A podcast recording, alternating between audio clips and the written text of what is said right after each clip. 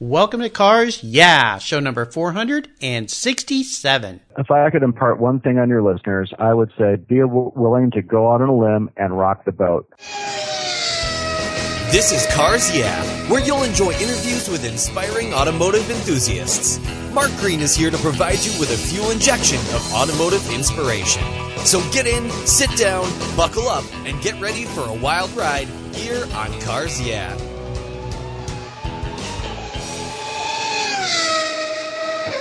I'll never worry again about having a dead battery with my NOCO Genius Boost Jump Starter. This compact tool fits in my glove box and features rechargeable lithium battery technology that'll jumpstart a dead battery in my car, boat, truck, or RV. The Genius Boost features built-in spark-proof technology and reverse polarity protection to safely jumpstart any of my vehicles. The compact ergonomically designed clamps are built from solid copper for maximum conductivity. There's a built-in ultrabright dual LED flashlight with seven modes, including an SOS and emergency strobe.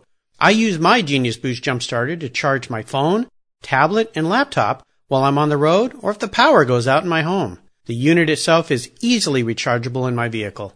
The Genius Boost from NOCO is the ultimate emergency tool that's safe and easy to use. Quality design, state-of-the-art technology from NOCO, the battery car source since 1914. I've got one in each of my vehicles. Get yours at geniuschargers.com. Hello, automotive enthusiasts. I am revved up and so excited to introduce today's very special guest, Dave Barthmuss. Dave, are you buckled up and ready for a fun ride? I sure am. It's the law of the land here, so I am always buckled up and I'm ready to go. Awesome. Great. Good to have you here. Dave Barthmuss is the group manager for General Motors West Coast Region Communications Team, and that includes all 24 states west of the Mississippi. Dave is a frequent speaker on topics of alternative fuels, communication best practices, and various General Motors business topics.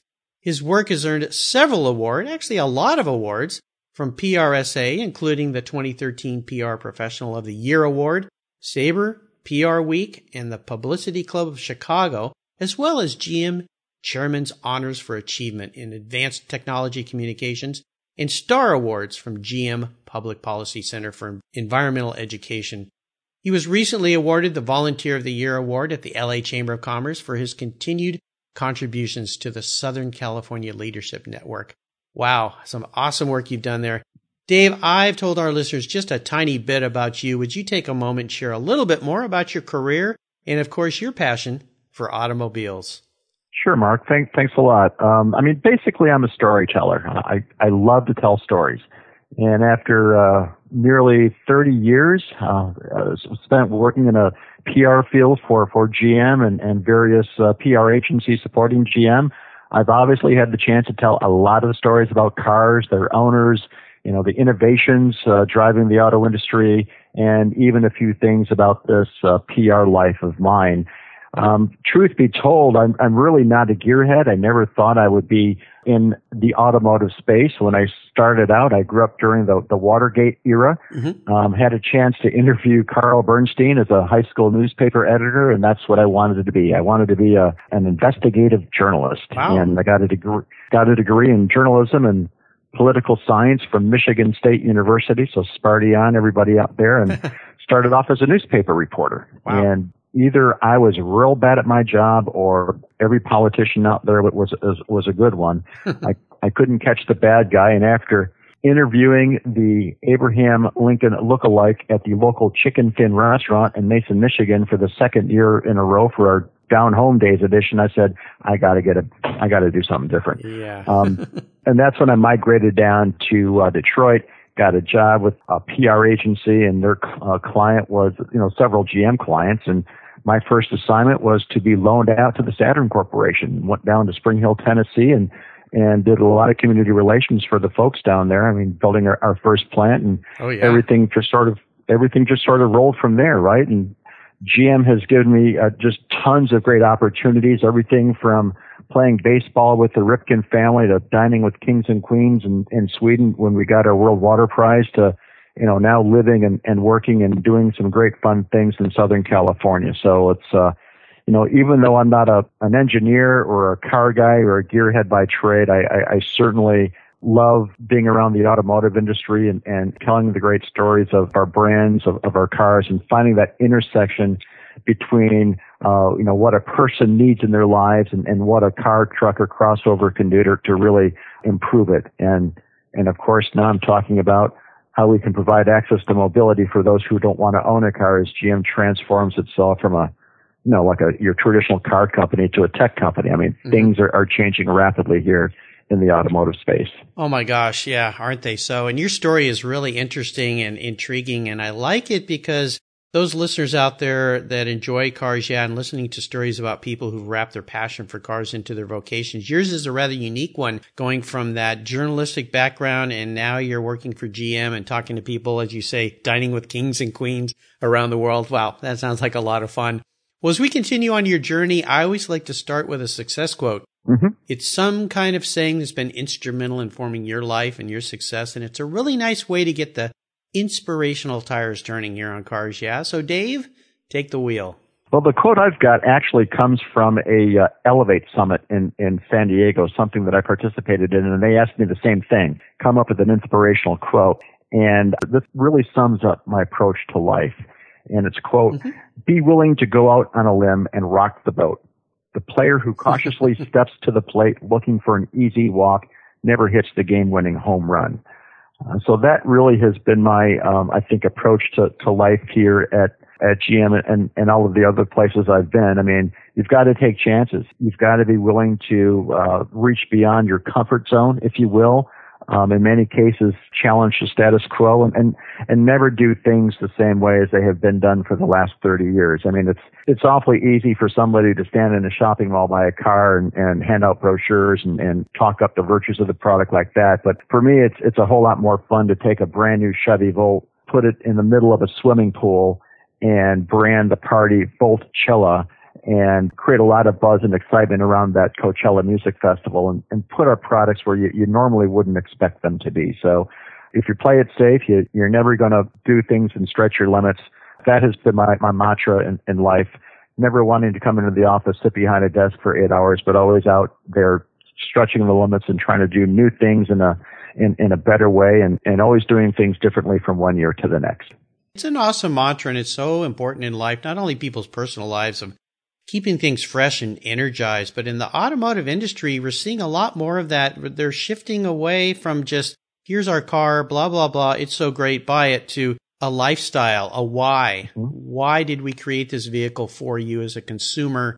And what is it going to do for you? Is kind of operating from the inside out versus the outside in in those old days. And I really like the approach that GM's been taking of late. You, know, you look at their car commercials on television or in print and they're kind of going down a whole new path. I remember when that Volt came out, the tour that you guys did around all the different cities, and you were actually in Tacoma to launch it off, and I got to be there and drive that first Chevy Volt that came out. So uh, very cool. I like that mantra a lot.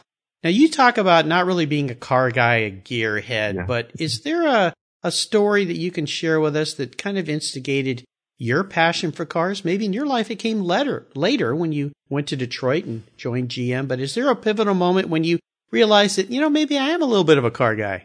Well, I, I think it did come a little bit later, and, and there actually are a couple of them. I mean, when we launched the new Corvette, that, well, it was a C6, so it wasn't all that new, but uh, the new convertible, we did a Route 66 drive, and we went from mm. Chicago all the way to California and uh, had a fleet of red, white, and blue convertibles that drove, um, you know, in the in the caravan ac- across the country and stopping in various small towns. And we were the small town heroes everywhere we went. we you know we got keys to the city. We had the high school marching bands and the cheerleaders, you know, cheering us on. We had the local you know, weather person or, or whatever talking, you know, giving us the, the reports of here they, they're, they're about five miles out now and they'll be here any minute and, you know, creating that, How fun. yeah, creating that kind of, you know, that Les Nessman from WKRP excitement as, as we rolled, yeah. as, as we rolled into town. And it was just thrilling and it was a great way to spend, you know, about a month, a month out of my life. And, and every time I would go home, people were saying, you know, you get paid for, for doing that.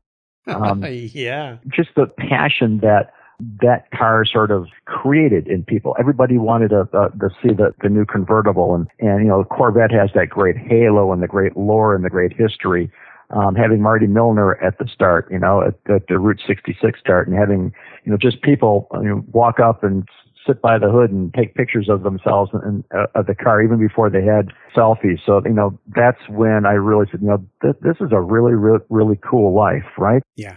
You know, other things I mentioned the fact you know I was able to play baseball with the Cal Ripken family. You know, Chevy Trucks sponsored uh, Cal Ripken's youth baseball clinics, and here I am in baseball stadiums you know, helping uh, the Ripkens uh, coordinate their their youth baseball clinics. Um, I never thought, you know, I grew up in Detroit, was a huge mm-hmm. Tiger fan, and here I am in center field of the old Tiger Stadium, right? You know, playing catch with uh, Cal Ripken and, and his father. This life, you know, has has allowed me to do so many cool things that were you know that that are are my other passions right whether it's baseball or, or music and our lives with GM has, has allowed me to go to uh, the Coachella Music Festival the last last six years in a row and, and sponsored these really great pop culture, celebrity driven parties at these various estates, able to shut down the street in front of an estate, bring in performance drivers and, and take these folks on, you know, 120 mile hot laps just to show off that new Stingray. Nice. All of these things sort of add up. And I sometimes I sit back and I say, you know, it's God, I, yeah, I could have been a newspaper reporter and sat behind a desk for 12 hours a day banging out copy that maybe nobody would ever read. And, and here I am out and about doing these great fun things and, and really enjoying life. So it's been sort of like an evolution, if, if you will, but mm-hmm. I think that whole Corvette Caravan, that, that's when the, the light really went on that this is a really cool life and, and it's, and it's the automobile, it's the car and it's the technology that really has afforded me to, to have this experience. Yeah, I think so. A little more fun than Hello, Mr. Abraham lookalike. Here's your award again. That's right. That's right. Exactly right. that sounds like a great time for me. Let's take a look at some of the roads you've driven down, and I'd love to crawl under the hood and talk a little bit about a huge challenge or even a great failure that you faced along the way in your career. Yeah. But the really important part of this is how did you overcome that and what did it teach you so we can help others out there who are listening that are maybe going through similar situations? Sure. When they first moved me to California from Detroit, you know, they wanted to have a, a guy out here who was, uh, you know, well steeped in GM's environment, energy, sustainability messages. I had the energy and environment beat covering our chief environmental officer uh, back at headquarters. And my, one of my first assignments coming out to California was to explain why we ended production and marketing of the EV1, uh, you know, mm. GM's first mass produced electric car. And that, yeah. that car was a terrific car and it created a lot of passion and a lot of excitement and a lot of enthusiasm amongst uh, the EV1 drivers. You know, unfortunately, you know, we were only able to sell roughly 800 EV1s in a four-year time frame, right? So it's a mm-hmm. basic supply and, and demand issue. We, you know, we had to take, you know, we had to end, end that program. For us, it was a relatively simple supply and demand kind of decision, right? A product doesn't sell, you move on to something else. But right. the public outcry was was amazing. You know, I think the EV1 drivers, but they basically had the premise that GM self sabotaged the program to prove that the electric vehicle wouldn't work as a consumer product so that we could sell more um, Hummers, large SUVs, large pickup trucks, right? So the negative coverage, the public outcry, I mean, I had papers, what, you know, I had I was at conferences and displays and exhibits, and people would wad up paper and throw it in my face. They would call me every name under the book. Oh my oh, gosh! Oh yeah, I mean, I remember being at the Alt Car Expo in Santa Monica, basically a, a Lollapalooza for all you know for all you know alt fuel vehicles, and people actually spit on me. I mean, it was I mean they equated. Oh my gosh! Oh, they equated me to being some. I mean, I had to explain the decision, right? So they were equating yeah. me with with the guy that took their vision of what a sustainable future would be away from them. So I, I had a very, very, very tough time, you know, with, with the initial transition out to California because of all of this, um, all of these determined detractors who set their sights on me. I was basically Richard Nixon's press secretary. Oh my goodness. Right? and, and then came this movie, Who Killed the Electric Car? And I, mm. I was the person assigned to explain GM's positioning. And you know, I would talk about how we're not going to be crushing cars and sending them to landfills, and there are shots of crushed cars in in Arizona, crushing the bodies before they send it through the shredder to separate the ferrous metals. I had three or four quotes and they had, you know, things to refute me. And I, I really, again, I really did look like Richard Nixon's press sec- secretary or some sort of evil Darth Vader. Yeah. They even started calling me Barth Vader, right? To play off, play off of Oh my, my play off of my name. So there, Oh. so there are a lot of determined detractors out there, and my, you know, my task after that was to figure out ways to turn these determined detractors into proactive advocates because we were coming out with the new Chevrolet Volt and we had to have support for this car, right? We really, you know, we had the answer. If not the EV1, then what? We thought we had a, a technology uh, that could appeal to a, a uh, uh, many more people, more than 800 in a four-year time frame my approach is I kind of branded, I built an advocatocracy, sort of like leadership through advocacy. And, you know, three major steps, right? Identify the problem, be as open and transparent and as candid as you can be, and keep your foot on the gas. It, you know, it can't be a, a one dinner, it can't be one conversation. It has to be continuous communication over and over again until you find those common areas of agreement where you can move forward. So it was very important for us to bring the director of the movie to Detroit and other folks that were involved with the with the EV movement, show them all of the things that we were working on post EV1, get their input, you know, make some product tweaks uh, as part of it, give them some skin in the game for the success of the overall product. And it was ironic that I would, you know, one of my assignments when the Bolt was unveiled was to be the kind of quote unquote PR guy for the director of the movie to make sure that the media was um, had a shot to talk to him so they could get his opinion of what he thought about the new Chevy Volt. So we knew if uh, Ah. the guy's name was Chris Paine, great guy, if he gave positive reviews, if you will, or, or was optimistic about the future of the Volt, we knew then that people would be much more willing to go into a Chevy showroom and, and give it a chance. That you know, it wasn't a smoke and mirror program for GM. It was a real product effort that we were going to uh, go all out in, and it was kind of odd going from that really tough time, right, of the early EV1 discontinuation days of everybody just calling me every name in the book to all of a sudden being at the premiere of the second movie, which is called Revenge of the Electric Car and having all of these folks, you know, buy me a beer or, or slap me on the back, shake my hand and say, you know, what a great car this Volt is, or let's, let's just move on. Yeah. So, Wow. Wow. What a uh, what a challenge. That's for sure, Yeah, man. it's called redemption, huge, right? Huge challenge. yeah. redemption. Yeah, yeah. Wow, tough road to go down and ah, I felt for you. What a tough story. Well, I appreciate you sharing that with us. Let's shift gears here and go to the other end of the spectrum. I'd love for you to share one of those career aha moments that you have and tell us the steps that you took to turn your aha moment into a success. Well, it is finding those intersections in life where a car can really make a huge difference um, in a person's life. You know, one of my other quotes is that you know our, our ideal role as as a communicator, right, is to be relatable. A PR guy has to be relatable. In my opinion, we are humanizers. People who are really expert at putting a relatable face, right, on the brands or the technologies or the cars that we represent and conveying messages in ways that people can really understand and and relate to. So my one of my aha, a couple of them was okay. If we're going to be in Southern California, how are we going to create excitement and buzz for our products uh, amongst the trend-setting pop culture Hollywood crowd? I mean, people whose opinions drive the opinions of others, and people who normally don't know a whole lot about Cadillac or Chevy Buick or, or GMC. You know, if you're going to be relevant in Southern California, I mean, you, you've got to be at music festivals, right? Like Coachella. It's a huge music and art festival every year held in the desert and everybody who is somebody, it is the place to be seen. But you don't want to have your product displayed on the actual grounds, right, of, of the concert grounds because people are just going from one tent to another tent trying to make the next concert or they're you know they've had they've imbibed a bit too much. So they really don't know what, what they're looking at. So Mm-hmm. the goal for us was to have a an activation a party off premises where people actually wanted to go to to sort of get away from the heat kind of like their oasis if you will.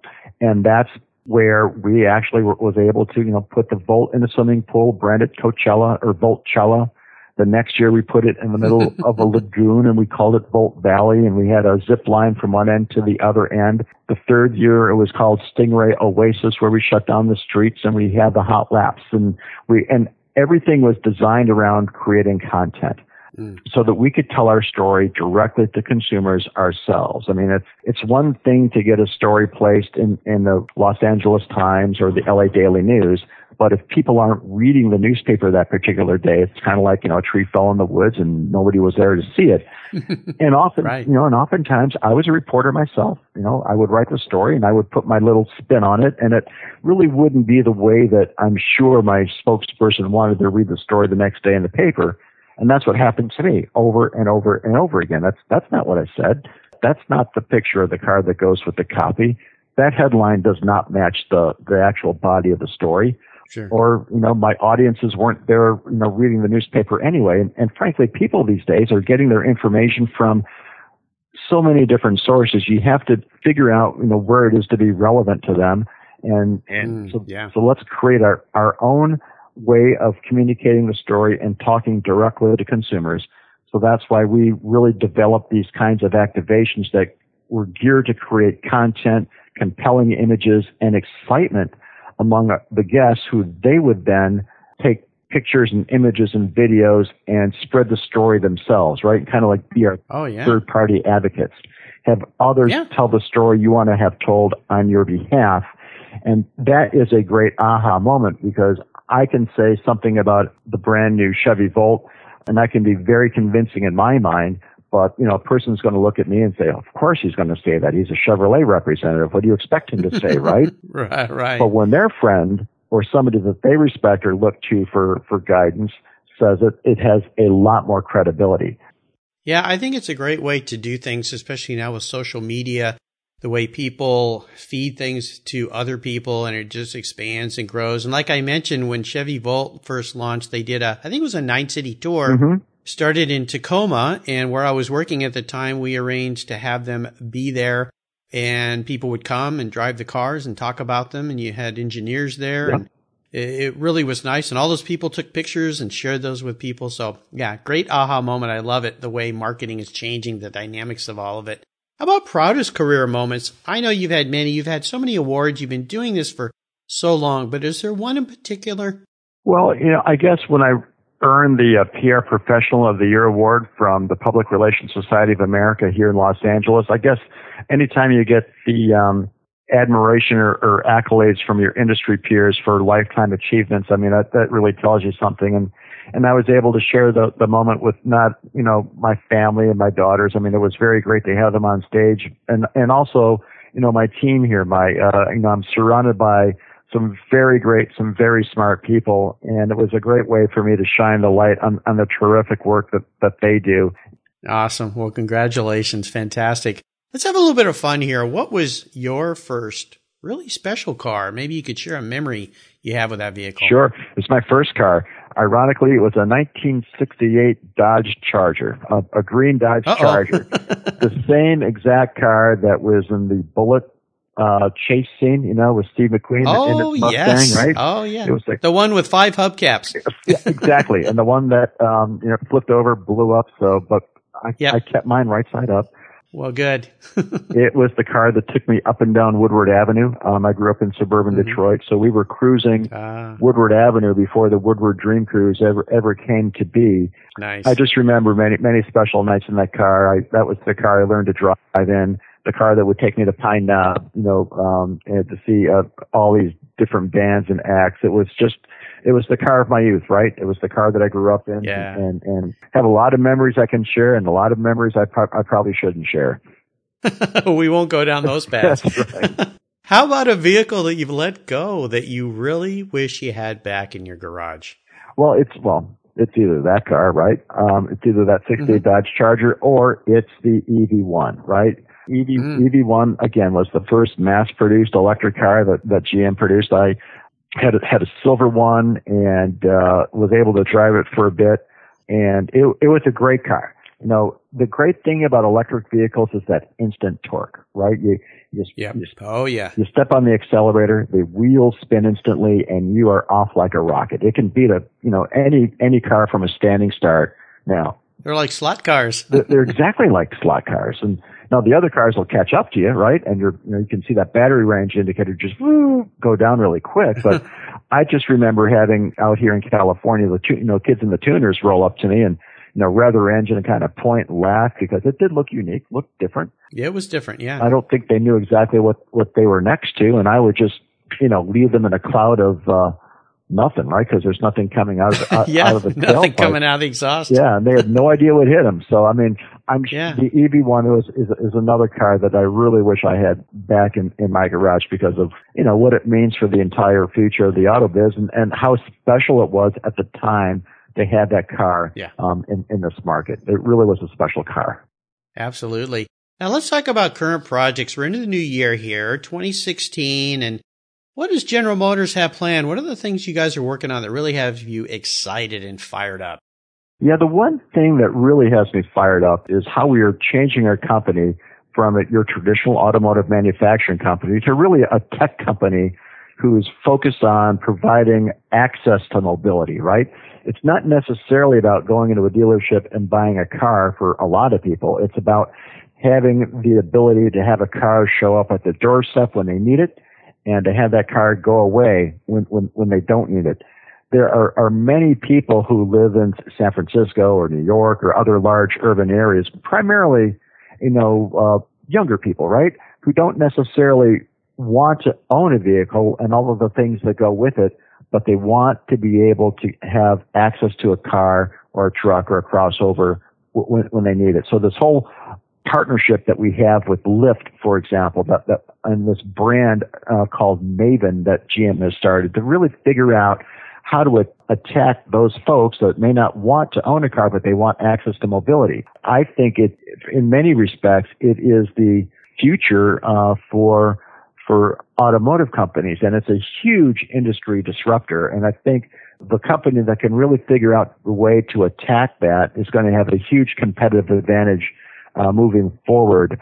I think you're going to see, you know, uh, in the next what five to ten years, more changes in our business than than you've seen in in the in the last fifty. I know that's one one thing our CEO Mary Barra likes to say, and I I agree uh, with the oncoming uh, potential for autonomous, you know, self-driving cars with vehicle-to-vehicle communications. These kinds of technologies, you know, are allowing this kind of uh, car sharing, this kind of urban solutions to urban mobility, especially as countries like China and India grow with all of the urban congestion and, and ways to reduce emissions and be more fuel efficient and provide for energy security. It's, it's these kinds of technologies that are really, really going to come to the forefront. And um, that's the one thing that really gets me excited is, is transform, you know, the next hundred years of GM, right? And transforming this company with, with these, these burgeoning technologies that are really going to have, you know, I mean, eventually there'll be a day when you, you know, hit an app on your phone and this car will drive itself to your doorstep. You'll take it to where you want to go. And when you're done with it, you hit the app again and it drives itself away. It puts itself away. Yeah. Exactly, right? yeah. yeah. There's some amazing things coming down the line. It's really exciting time to be around. And yes, technology is just such a rapidly changing thing. It's going to be fantastic. So we're all looking forward to what GM brings all of us. Now, here's a very introspective question for you, Dave. If you were a car, what kind of car would you be and why? I think I would be a VW microbus, right? cool. Because I uh, I spent a few months, years of my life following the the band The Grateful Dead around, and you know that goes back to that whole you know questioning the status quo p- part of me, right? So I, I think Uh-huh. this whole thing of I don't want to call it counterculture because I'm not a hippie, right? But I mean, you know, you know, back in the day, I mean, I you know, everybody, I mean, some people went to you know backpack through Europe, some people you know went to uh, Cabo for spring break. I followed the the dead, right? I, I went to many many Yeah. shows. I think that VW microbus is probably really explains who I am at, at, heart. Well, I had no idea I was going to be talking to a deadhead today. That's pretty cool. So That's right. That's, that's me. I love it. Yep. Yeah, we always reveal some interesting traits with that question. That's for sure. Well, Dave, up next is the last lap, but before we put the pedal to the metal, let's say thank you to today's Cars Yeah sponsor. Hey, Cars Yeah listeners, I have a question. What's the best way to protect your vehicle, both the exterior and the interior? It's with a car cover. I've been using Covercraft car covers since 1975. It's the fast, easy, and inexpensive way to keep your vehicle looking new. Covercraft is the world's largest manufacturer of custom patterned vehicle covers and they are crafted to fit like a custom suit with over 80,000 patterns available. And they're made in the USA. But Covercraft is much more than car covers. Their vehicle protection system protects your cars, motorcycles, watercrafts, and RVs, exteriors from the elements, and the interiors from the wear and tear of daily life. Car covers, front end masks, dash covers, seat covers, floor mats, and much, much more. Covercraft offers you a full array of custom accessories made specifically for and styled to complement and protect your special vehicle. Covercraft is the right choice. I use them on all my vehicles, and your special vehicles will love them too. Learn more today at covercraft.com, and you can get free shipping when you use the code at checkout CARS Yeah. If you own collector cars and still have a little bit of money left over, congratulations. You're ahead of most people but what should you do with the money you don't spend on cars? Talk to Chris Kimball, certified financial planner practitioner. For over 20 years, he's been helping people just like you and me with their financial planning and investments. And he's a car guy too. Call 253-722-PLAN. Or you can view his website at www.chrisvkimball.com. Make sure your investments are running on all eight cylinders, or 12, or 16. Securities through Money Concepts Capital Corp. Member, FINRA SIPC. Okay, Dave, we are back and we're entering the last lap, and this is where I'm going to fire off a series of questions and ask you to give our listeners some very quick blips of the throttle answers. So you ready? I'm ready. The foot's on the pedal. What's the best automotive advice you've ever received? Drive everything, right? Uh, that's the best automotive yeah. advice. Do not think that your car is the only one out there. Drive everything so that you can compare it to other products. Yes, absolutely. Would you share one of your personal habits that you believe has contributed to your success over the years? I read voraciously and I, I try to look at all points of view. I don't look at, I don't watch only CNN. I don't watch only Fox. I watch every news channel that's out there so I can, I, you know, the truth is, you know, what, there's one extreme, there's another extreme, and the truth is always in the middle. So my, my goal is to get as much information as I can from as many different sources so I can make my own decision about what, where, where the, where the truth really lies. There you go. Now, how about resources? Is there one in particular that you really enjoy that you could share with us? all things social. I think the greatest resource that I have in order to you know stay on, top of things, frankly, are social sites like Twitter, right? Um, and I follow mm-hmm. as many people as I can, and that's where I get a lot of my news and a lot of my resources. It's not Twitter itself, right? It's it's the links and, the, and it's the posts of, of the people who influence me that that put up there. You know, everything from Richard Branson all the way to Mary Barra, all the way to Bob Weir, right from the from the from the band The Grateful Dead. So all of these, yeah. all of these folks have different kinds of things that they share, and it's a great resource for me. Absolutely. Well, I'll remind our listeners out there that there is a Cars Yeah podcast Twitter. So I hope you start following me there, Dave, and I'll start following you, and we can communicate that way as we move forward. Done. And how about books? You said you're a voracious reader. Is there one book in particular you'd really like to share with the Cars Yeah listeners? Oh gosh. Well, I guess for your, your listeners, I think it would be anything written by Bob Lutz, right? Because Bob has a way yeah. of telling things like it is. He's a no BS kind of guy, and he's he's done everything, right? Mm-hmm. So I think yeah. Bob's latest book is probably the, the is a great one for anybody who likes cars or has been in the auto business and really wants to understand why things happen the way they do. When Bob Lutz talks, people listen. Absolutely. We've had many guests here recommend books by Bob Lutz, including that one and Guts and several others. So I'll remind our listeners you can find links to all these great resources Dave has shared with us today at carsyeah.com slash Dave Barthmuss. And he has his own show notes page. There's also a great place on the Cars website called Guest Recommended Books, where you can go and find this book and all the past 445 other guests that have been on the show with quick, easy links to purchase. All right, Dave, we are up to the checkered flag, and this last question can be a real doozy. Hmm. if you could have only one collector car in your garage, but don't worry about the price, because today I'll buy you whatever you like. What would that one vehicle be and why? It would be a 57 Chevy Bel Air. Why? I like the lines of it. It harkens back to, it just screams Detroit. It screams Woodward Avenue. And it just seems to be the car that really reminds me of, of, of those old cruising days, even though mine wasn't a 68 Dodge Charger. so that's what I'd like. What color and do you, do you want a coupe or a convertible? I want a convertible. Okay. Live in Southern California, so I want a convertible, and I think I would want it to scream red. Very nice. I like it. Well, Dave, you have taken me on an awesome ride today. I knew you would, and I really enjoyed talking with you and learning more about what you're doing there at GM. I want to thank you for sharing your journey with the Cars Yeah listeners. Could you give us one parting piece of guidance before you drive off into the sunset with the top down on that 57 Chevy Bel Air? If I could impart one thing on your listeners, I would say be w- willing to go out on a limb and rock the boat. If in fact something has been done the same way for the last 10 years, figure out a way to do it differently for the next five years, right? Again, it's, it's a great time to be in the auto business. We're going to be changing so much in the next five to 10 years. What we know to be true today is not going to be true in 2018. So, oh yeah, keep an eye out. It's going to be a great ride. I think so. And what's the best way for our listeners to learn more about you and General Motors? To learn about me, the best way to do that is to follow me on Twitter. My handle is uh, at Dave Barthmuss, D-A-V-E-B-A-R-T-H, M-U-S-S. You can also find me on LinkedIn uh, under the same name.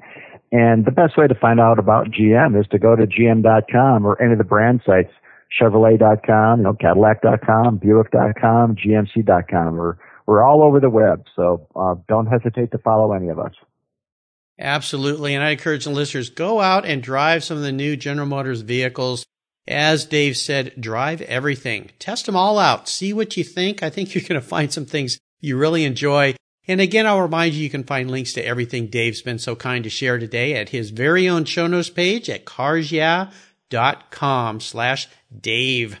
Dave, thanks again for being so generous with your time and expertise and for sharing your experiences with our listeners. Until we talk again, I'll see you down the road. Thanks, Mark. It's been fun. You're welcome. Thank you so much for joining us on today's ride here at Cars Yeah. Drive on over to carsyeah.com to find show notes and inspiring automotive fun. Download your free copy of Filler Up a fun book filled with gorgeous photographs of fuel filler fun, including quotes from more inspiring automotive enthusiasts. Download your copy today, and we'll see you next time on Cars Yeah.